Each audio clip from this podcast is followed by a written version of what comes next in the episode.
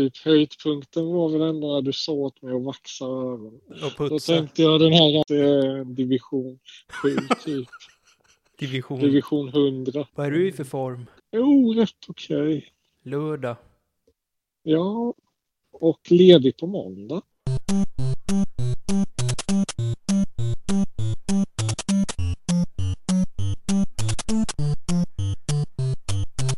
Hade dukat upp med champagne liksom när de kom. Post, posttraumatiskt stresssyndrom. Ja. Hmm. Det, det är rätt jobbigt har jag hört. Är det när man har varit utsatt för någonting eller? Ja, något sorts trauma typ. Jag hade ju en boxarkompis, en, en eh, som hette... Han, är ju, han har ju varit i landslaget, en kort kille. Han hade ju såna här brännsår och, och skit på, på sig. Tortyr. Ja, tor- då tänker jag på typ PTSD eller något sånt där. Jo, det kan jag ge det liksom. Typ flera gånger per dag så kommer det tillbaka som flashbacks. Flashbacks man har vid eh, posttraumatiska händelser, alltså vilket trauma som helst, krig eller olycka eller skilsmässa eller död eller hot eller någonting sånt där. Ja. Så att man kan hjälpa de negativa tankarna, få dem i en, i en annan omgivning, en annan tankeomgivning. Här finns det en hel del forskning och en del visar att det fungerar. Ja, för den som jag läste, där, var det, där hade de testat med Tetris. Ja, och det, eh, men det var i det akuta skedet. Det var nämligen så, det hade man gjort. En stor trafikolycka, det var en bussolycka med 70 svårt skadade och sen så var det en mycket stor grupp också. Det var flera bussar inblandade eh, och, eh, på, på över 70 personer som var oskadade men fördes till samma ställe. Och några timmar efter, alla var upprörda. Och några timmar efter, såklart. Och några timmar efter så sitter man i ett stort väntrum. Då går man in och gör en studie på de som inte är fysiskt skadade och säger vi ska kolla vad ni kommer ihåg. Så delar man upp den här gruppen. Den ena gruppen får spela dataspel, något som heter Tetris. Medan den andra gruppen be, ombedes att eh, beskriva väntrummet och skriva ner det, hur, hur de tänker och känner om väntrummet. Och sen får man hålla på med 20 minuter, sen avbryter man. Mm. Sen får det gå flera veckor, så gör man en ny studie och frågar de här grupperna. Vilka har mest flashbacks, dåliga tankar, rädsla för det som hände för flera veckor sedan, den här trafikolyckan? Ja. Då är de som har spelat Tetris har mycket mindre problem. Och för att hjärnan då, teorin är att hjärnan har blivit avledd när man sitter där och skapar, konsoliderar, befäster i hjärnan de här dåliga, hemska, fruktansvärda intrycken från skrikande människor, skrikande metall, Mm. bränder och sånt där. Man bryter den med en, en aktiv, hjärnaktivitet och spelar det här ganska krävande datorspelet så sitter de sämre. I, i, alltså de dåliga minnena sitter sämre i hjärnan. Så vi får mindre problem. Men alltså, när du förklarar det så, så låter det ju helt logiskt. Samtidigt så går det ju emot allting man har lärt sig. Du vet alla de här gångerna som människor har varit med om saker och ting och så har man sagt så här, nu ska vi debriefa och Ja. nu ska vi prata ut om det här och ju mer du pratar desto bättre blir det. Det går ju emot varandra. Ja, verkligen. Och det här, det här är något som jag har varit med om i kraft av mitt yrke. Och jag har ju varit med om, om många trafikolyckor och, och sånt där. Och tagit hand Och det var en, en stor grej på 80-90-talet. Det skulle debriefas hela tiden. Och vi skulle debriefa människor som inte varit med men skulle ha varit med. Folk som va, skulle jobbat den dagen men var lediga eller varit sjuka. De togs med. Ja, men vi alla måste få prata och sådär, om den här hemska olyckan eller organdonationen som är, hade ett speciellt fall då. Och det visar ju sig att det skapar problem. Jag har dessutom en kompis som var med på Scandinavian Star som brandman. Det var den här, eh, en båt som var utanför Lysekil och började brinna. Och 300 skadade och 159 personer dog. Och, de här, Ah, ja, ja, jag vet vilken och du det menar. var Mm. fruktansvärt med, med Den brända och kroppar. Göteborgsbranden är Ja. de två värsta Ja. vi har haft i vårt land. Han var där. Han var där och rensade så- och begränsade branden och sånt där. Mm. Och då var, vart de utsatta. Så de, de jobbade hur länge som Jag tror han jobbade 18 timmar som rökdykare utan avbrott. Han var fullständigt slut. Så han satt och drack, käkade en bulle och en kopp kaffe. Då kom det fram. Då skulle de samlas upp och prata om det här. Mm. Och hur hemskt det var. Och debriefa så man fick chansen och sånt där. Och det här var nog säkert bara av ondo. Utan det, det har satt spår istället för att låt dem vara. Låt oss sitta några stycken, tre, fyra stycken och säga om de vill eller vara tysta och dricka sitt kaffe och äta sin bulle. Låt dem vara. Där skulle man svårligen kunna ha dem att spela dataspel, men man skulle kunna ha någon annan aktivitet som avledde dem, men det hade man nog inte orkat. Men det gäller just det här med att allting måste inte alltid pratas om, och debriefing i synnerhet är liksom en sån här, eh, har i min erfarenhet i alla fall inte gett någonting, bara Men det här är ju helt revolutionerande. Ja. Alltså det förändrar ju hela... eh, Alltså, för Ja, för ju debriefing har ju varit en jättestor Ja, och liksom icke ifrågasatt metod Mm. ja. tidigare. jag, Alltså, tror, har- jag tror inte på det alls. Men om man då känner ett behov av att prata om det som har hänt, då kan man ju göra det. Ja, absolut. Ja, men det är Men en du- annan sak. Det är ett stöd.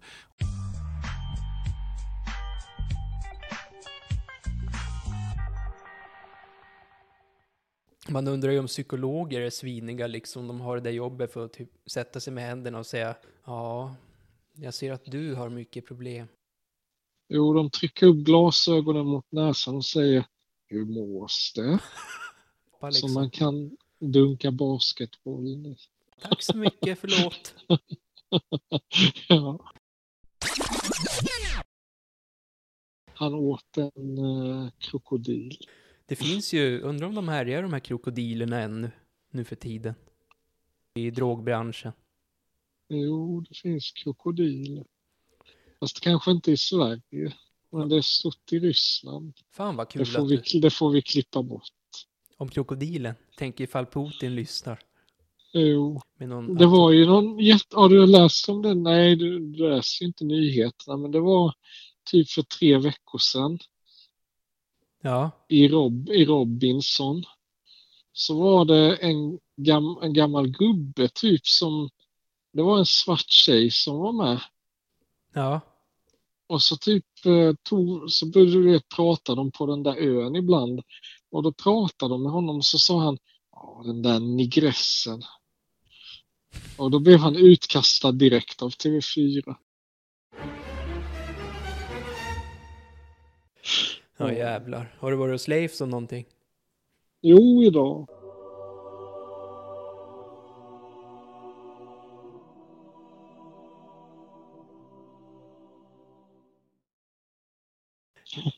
Eh, Har han kvar Vi fiskarna? såg någon, vi såg, vi såg, ja det har han, men vi såg någon Nicolas Cage-film. Overacting. Ja, det var en del sånt faktiskt, för han spelade sig själv. Så hade han ett alter ego som typ skrek Nicolas fucking Cage. Jo, det, det var rätt kul. Och så skrek han Cage.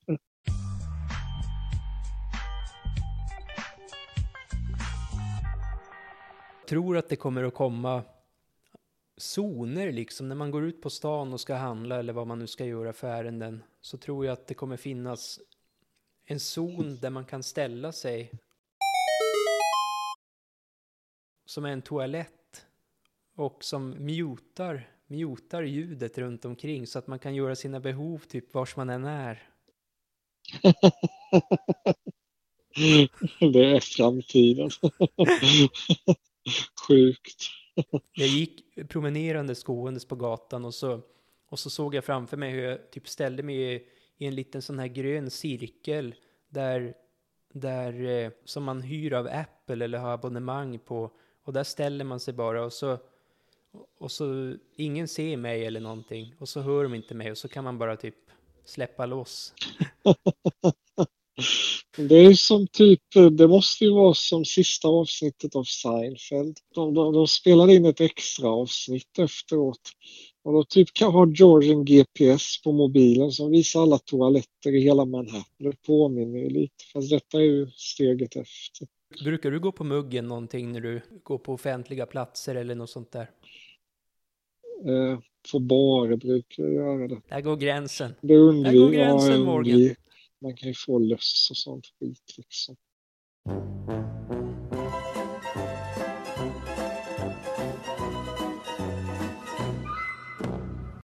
Det finns ju offentliga toaletter överallt. Jo, fast inte överallt. Nej. är inte så.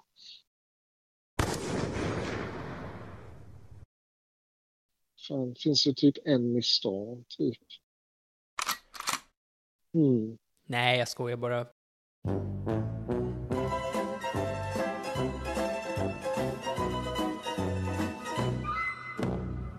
Oj, här har jag ett inlägg om Kapitel 11 Expedition till stadskärnan, del 2 För första gången slogs han över hur mörk världen hade blivit.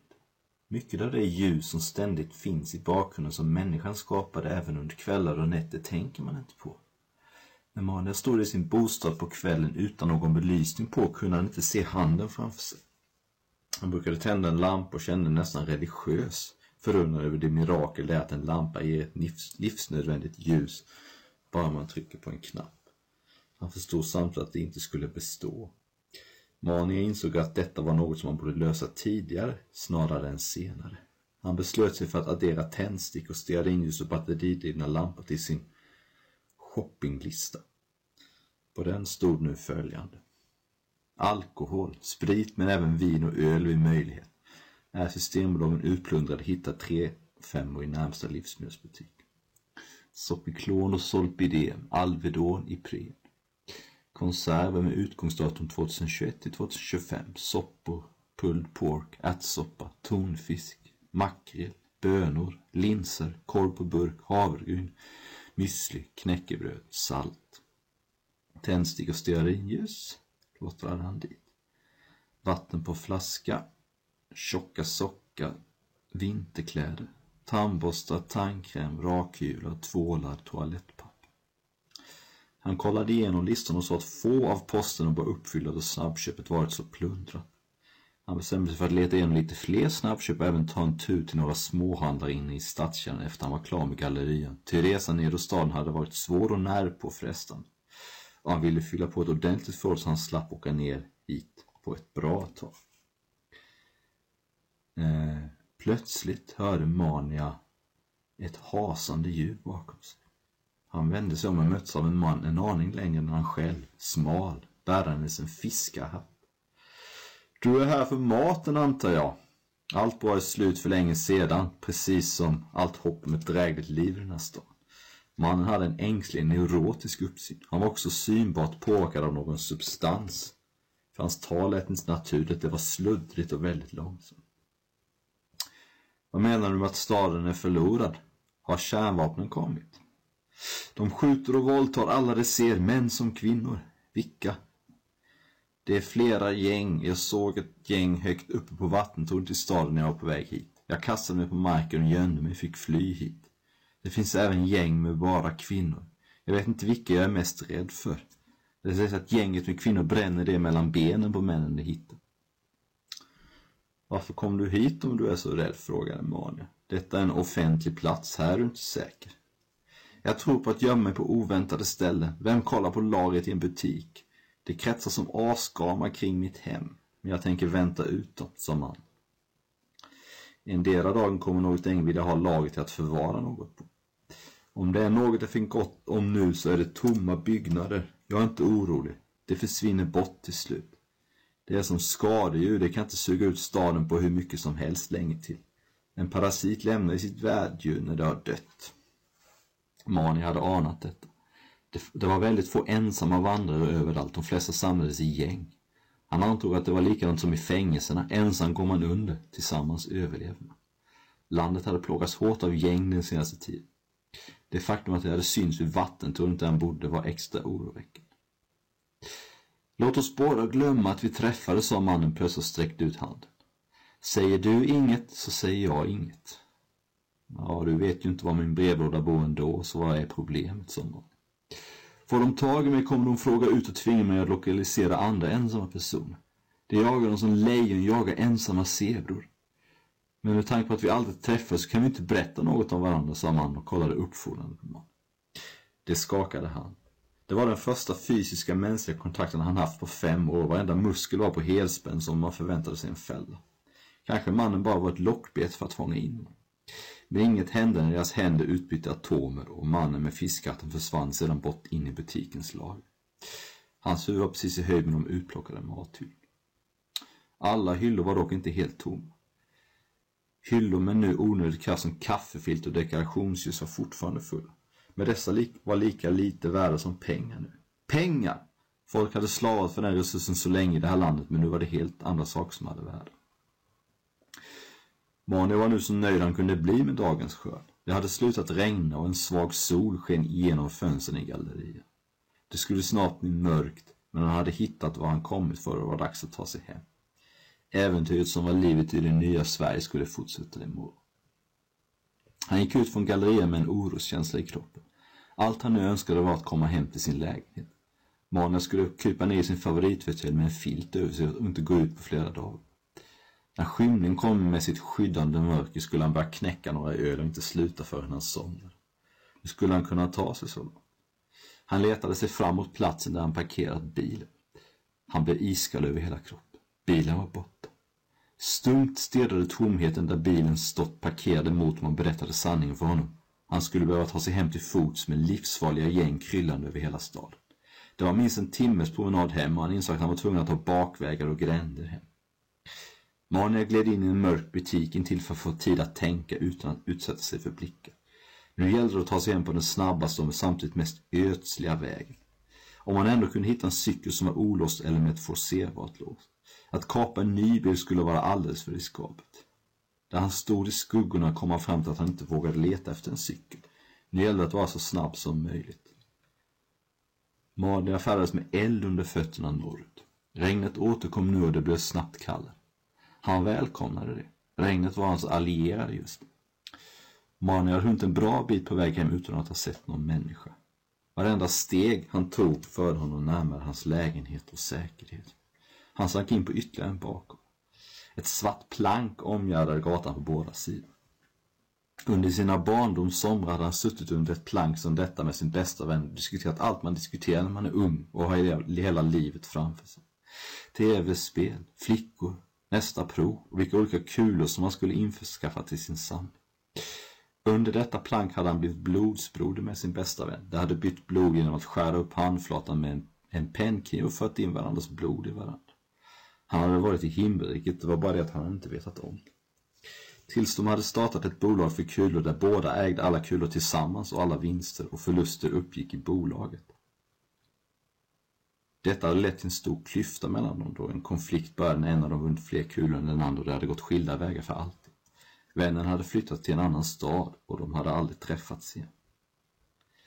Mania satt ner för att samla kraft inför resten av färden. Han blundade och låtsades att han var tillbaka i barndomens trygga vrå där den största faran bestod i att förlora sin veckopeng i ett spelkul. Rädslan för att bli vuxen fanns där när han var liten och han kom ihåg att han grät sig sömns en natt för han ville inte bli vuxen. Men ändå kände att tiden oundvikligt förde honom mot vuxenvärldens sugande malström.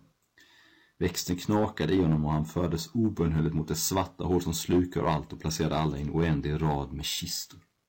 När man väl blivit vuxen är döden städse närvarande. När man är barn har man vuxenvärlden som buffert mot döden. Det kändes som om han äntligen kunde rivstarta om sitt liv nu efter kriget börjat. Han behövde bara överleva den här turen så skulle hans plågor vara över. Mania öppnade ögonen och betraktade omgivningen. Plötsligt såg han en bit bort skuggor som rörde sig mot en husvägg vid en skolgård. Mania kastade sig rakt till marken och bara lyssnade.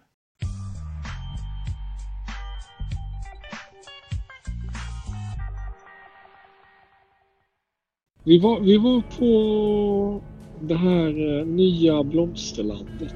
Jo, jo. Och där är det, det heter Trädgårdslandet. Och det fanns ett litet café inne i blomsterbutiken. Jo, så då, jo, så då tog jag en kaffe där. Vi får gå dit. Häng, hänga där. Otroligt nästan. Sultanen av. Nu kommer... Jo, det blir gröna kungen.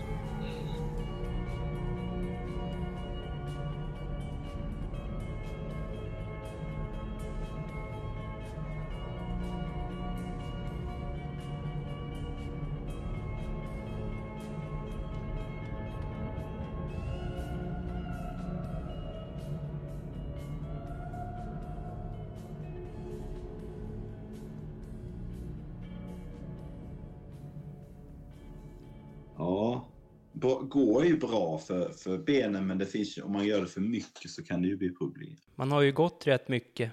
Ja. Genom åren. Ett smärtteam liksom. Så det är eh, en ortoped, där är ju på Sofiahemmet då, då, en ortoped och sen är det en sjukgymnast och eh, en reumatolog, kallar man det för röntgerskor eller någonting? Det är väl det jag kanske skulle testa kommunalt. Kommunalt behöver inte vara bra heller, men där behöver man åtminstone inte misstänka att de liksom...